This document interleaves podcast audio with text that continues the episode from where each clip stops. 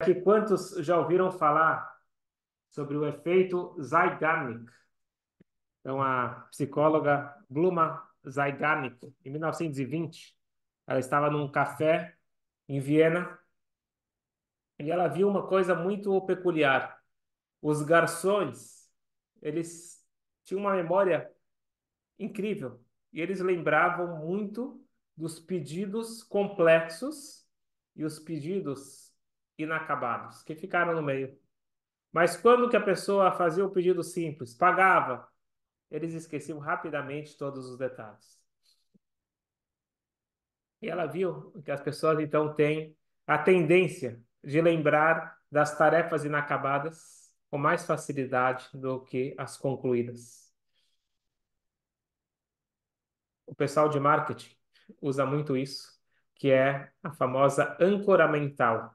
Como que a gente prende uma pessoa, principalmente para conquistar um cliente novo, para ele voltar ou se tornar um cliente dos meus produtos. Então, aquela famosa amostra grátis, não tem nada de grátis. Aquilo é uma âncora, então você está com aquele gostinho e ficou um gostinho bom e tem aquele quero mais, e aí você quer mais, e depois você quer mais, e mais, ou mais desse produto, ou mais dessa marca, dessa empresa, e assim eles vão te conquistando.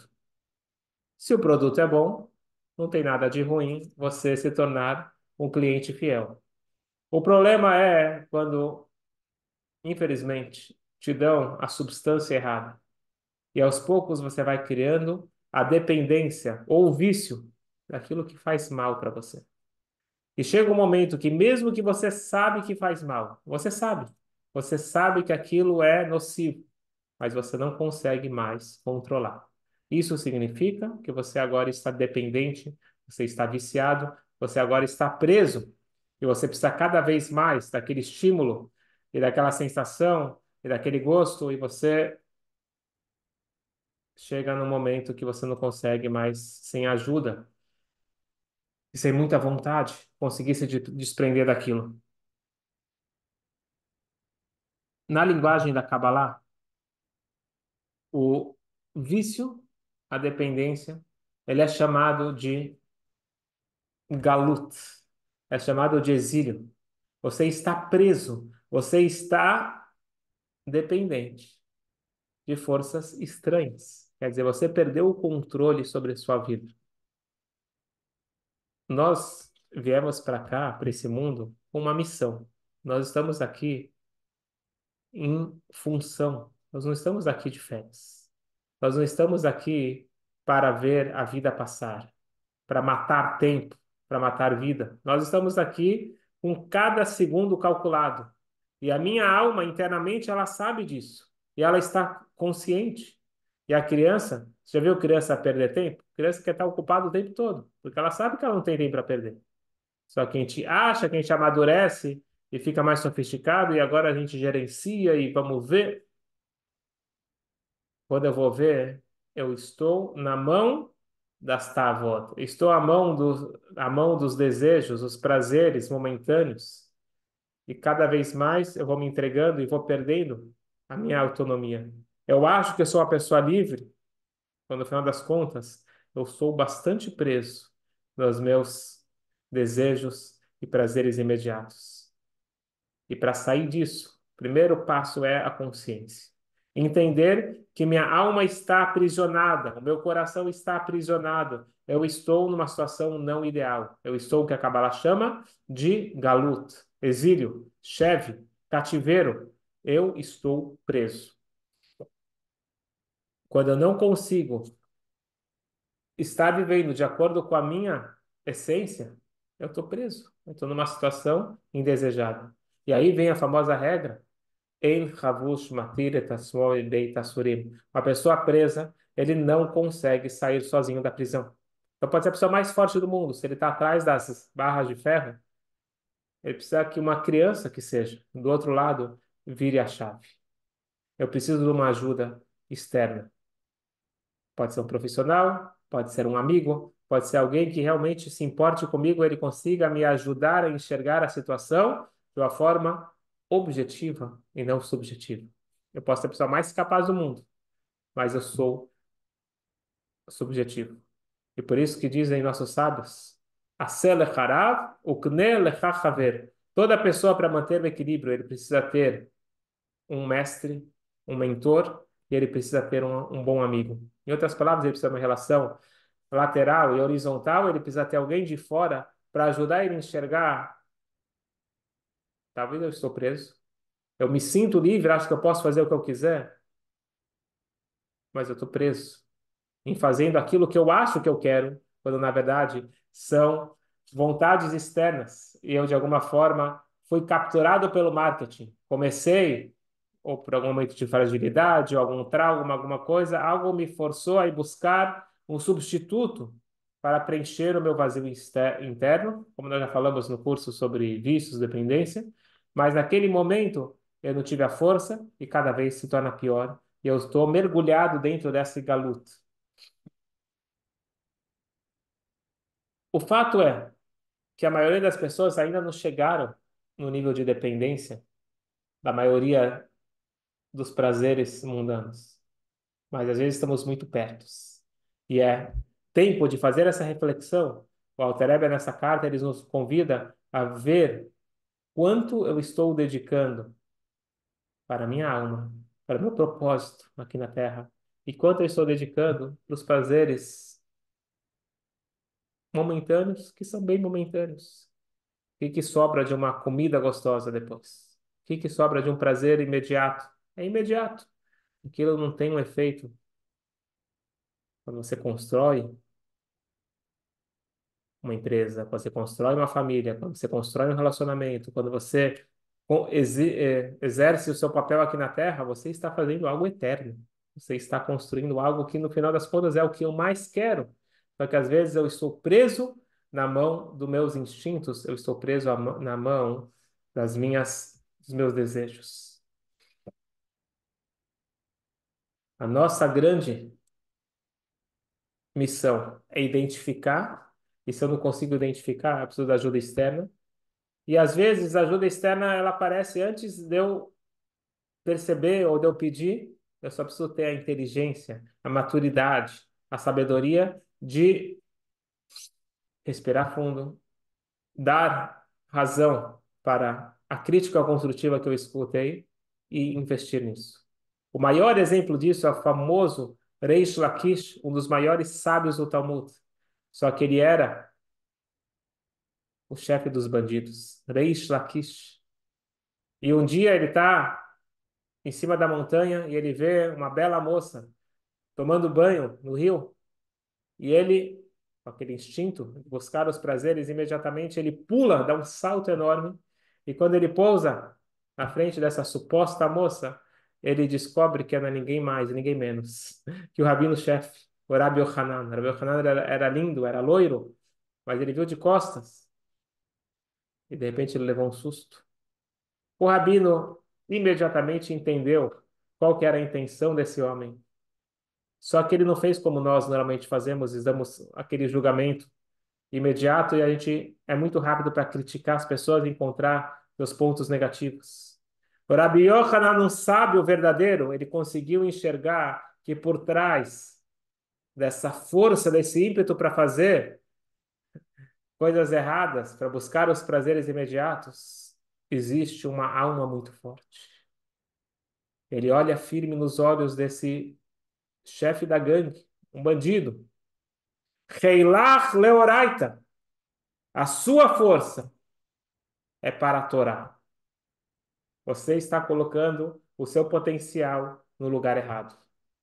E o crédito vai para Reish Lakish, que ele escutou a crítica construtiva, absorveu e tomou a decisão no mesmo momento de redirecionar a sua força e sair dessa prisão que ele se encontrava. Que ele é obrigado, ele acha que ele é livre, não, mas ele é obrigado a seguir os seus prazeres. Ele conseguiu recalcular ele se tornou um dos maiores sábios do Talmud. Ele se tornou cunhado do Rabi Hanan e ele era a dupla, estudava, primeiro aluno, depois se tornou o colega do Rabi Hanan. Nunca diga, não é para mim, estou muito longe disso. É só querer. Se eu quiser, eu posso sair da dependência, eu posso sair do vício, eu posso transformar 180 graus para uma direção positiva agora. É lógico que eu preciso de ajuda, muitas vezes profissional, preciso de ajuda externa, mas acima de tudo, eu preciso querer. Eu preciso querer mudar. Só que a pergunta clássica é: Mas, Rabino, o que, que tem de errado? Eu vou ter prazeres mundanos e eu vou também ter o prazer espiritual. Então, tem hora para tudo. Tem horário que eu vou estudar a Torá, tem horário que, eu, horário que eu vou fazer boas ações, mitzvot, e tem meus horários para minha alma animal. Eu não posso atender a alma animal e a alma divina? Muita gente se faz esse questionamento e acredita estar vivendo essa vida, du essa vida dupla. Eu tenho horário para tudo. Eu consigo equilibrar e consigo dar espaço para tudo.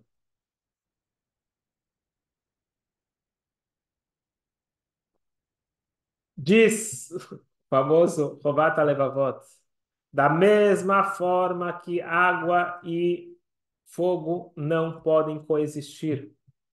Ou o fogo ele evapora a água, ou a água apaga o fogo. Car, assim não existe ter amor a Deus e amor ao mundo ao mesmo tempo. O meu foco, a minha vibração, ela está em apenas um lugar. E quanto menos vibração de um lado, mais vibração do outro. Quanto mais vibração de um lado, menos vibração do outro. Eles são concorrentes. Isso já está escrito na gravidez de Irifká, que representa os nossos dois instintos, as duas almas. O leom e leom yamatz. Torá diz, é uma briga, vai ser eterna. Quando que Jesus Kamos Anofel, quando esse está na liderança, o outro cai. Quando esse sobe, o outro cai. Não existe ter os dois ao mesmo tempo. Não tem como você dançar em dois casamentos ao mesmo tempo. Você precisa decidir aonde está a sua vida, o seu entusiasmo. Tem muitas coisas que a gente faz, mas lá não está a minha vibração. Então, tem pessoas que estão felizes no trabalho, tem pessoas que fazem o trabalho por obrigação.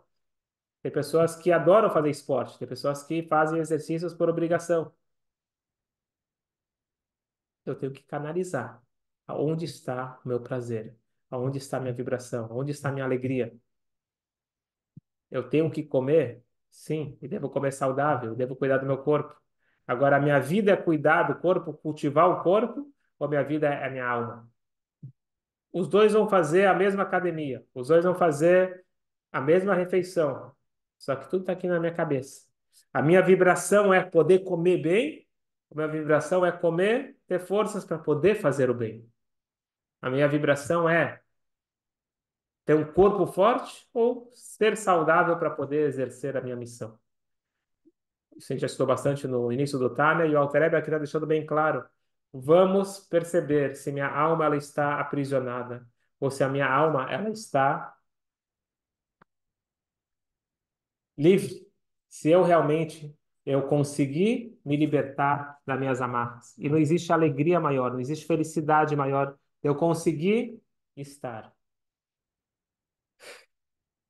em controle da minha vida, em controle das minhas decisões. Eu não sou prisioneiro das minhas paixões. Para finalizar, queria compartilhar com vocês um nigun, um nigun chamado Shamil. Esse nigun, eu vou agora dar uma breve introdução, ele foi ensinado pelo Rebbe em 5.719. Então, sim, uh, ano 1958, em Simchat Torah, 1958. O Rebbe costumava ensinar um nigun na noite de Simchat Torah, na madrugada de Simchat Torah, quase de manhã cedinho. E lá o Rebbe contou para os seus discípulos a seguinte história a história do famoso Shamil. Se vocês procurarem depois na internet, vocês vão encontrar que ele era um líder muçulmano e ele foi a força da resistência contra o czar. Então, nós estamos falando do finalzinho.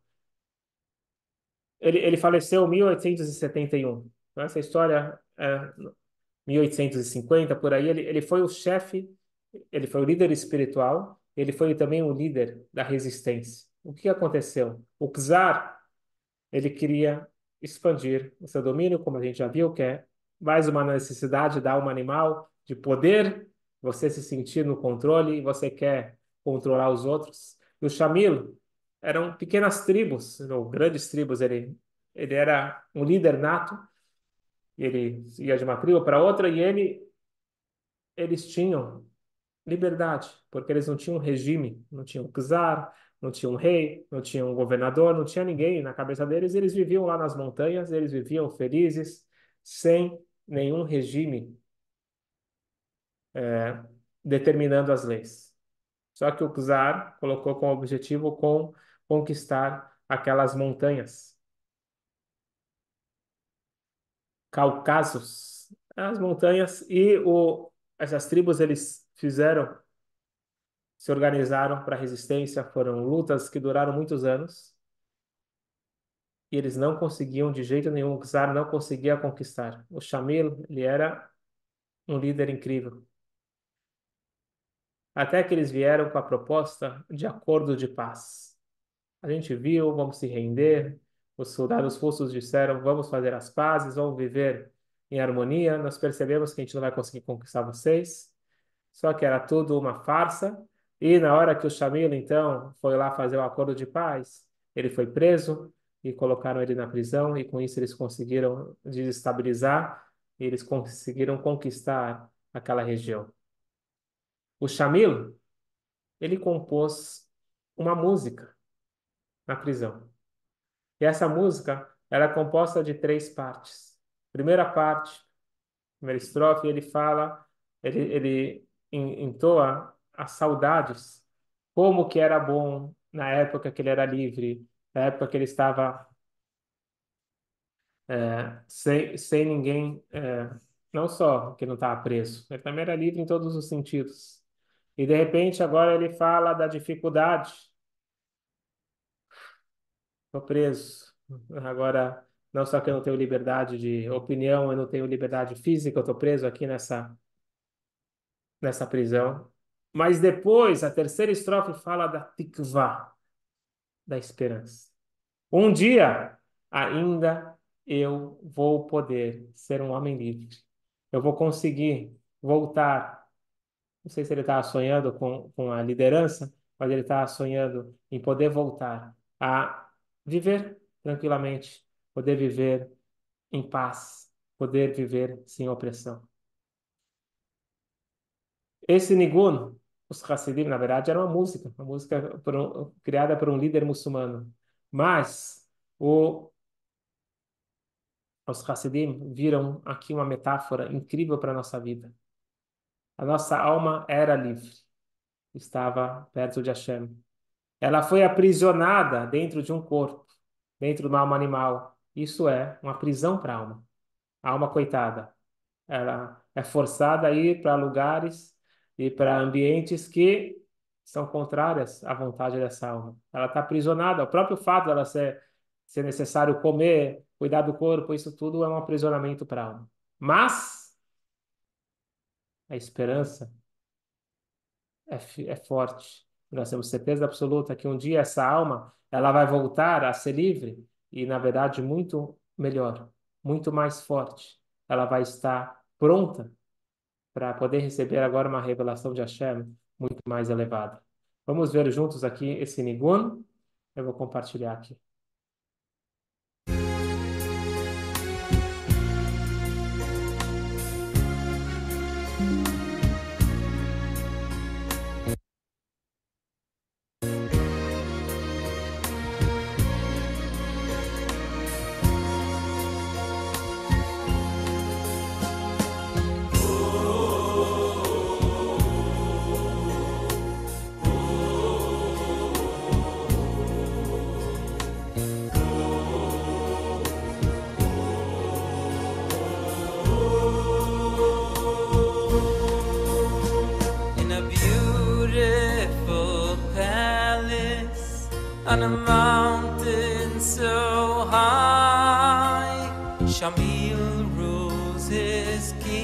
the